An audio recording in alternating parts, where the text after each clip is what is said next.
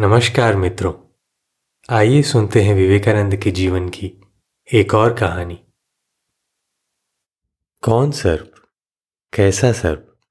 मैं तो आनंद विभोर था। अनुकरणशीलता बालक की जन्मजात प्रवृत्ति होती है। अपने आसपास के लोगों का व्यवहार वह सूक्ष्म दृष्टि से देखता है। हम उसकी दृष्टि सामान्यतः जान भी नहीं पाते हैं। जो बात उसके मन पर अंकित हो जाती है वह उसे भूल नहीं पाता है। इस व्यवहार की नकल होने लगती है। अभ्यास करते करते वह नकल ही उसकी आदत बन जाती है।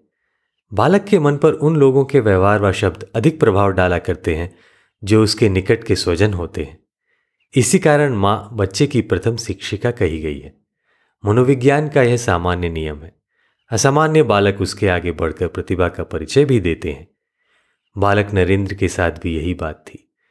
इष्ट देव की मूर्ति चाहे सीताराम की हो या विष्पान करने वाले कैलाशपति शंकर की, परंतु नरेंद्र अपनी माँ को पूजा अर्चना करते देखकर बचपन से ही आँखें बंद करके मूर्ति के सम्मुख बैठकर भगवान की आराधना करना अवश्य सीख गया था। किसी को क्या पता था कि वह सामान्य बालक की नकल नहीं, अपितु एक असामान्य व्यक्तित्व की दिव्यता का प्रकटीकरण मात्र है। लंबे समय तक बालक आँखें बंद किए ध्यान मग्न बैठा रहता था।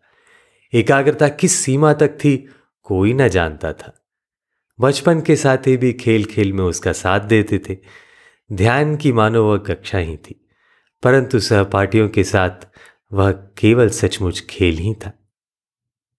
एक दिन खाली समय में मकान के बाहर एक छायादार स्थान पर सभी सहपाठी खेल रहे थे।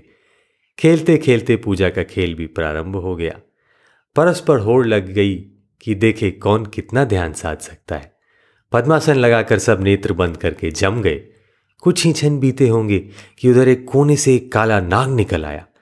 झाड़ी की सरसराहट हुई। आवाज़ सुनकर एक साथी की आँख खुल गई।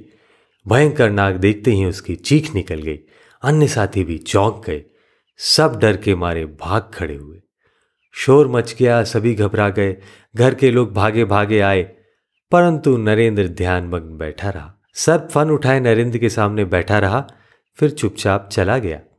माँ पुत्र को सुरक्षित देखकर आश्वस्त होकर उसके सिर पर हाथ फेरती हुई बोली, बेटा, तुम्हें डर नहीं लगा? तुम्हारे सब साथी भी भाग गए थे।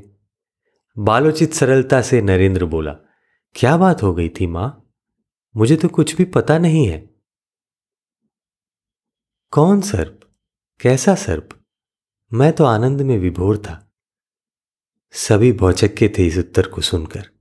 यह तो सादी सन्यासी भी ना कर सकते थे। You are the creator of your own destiny धन्यवाद।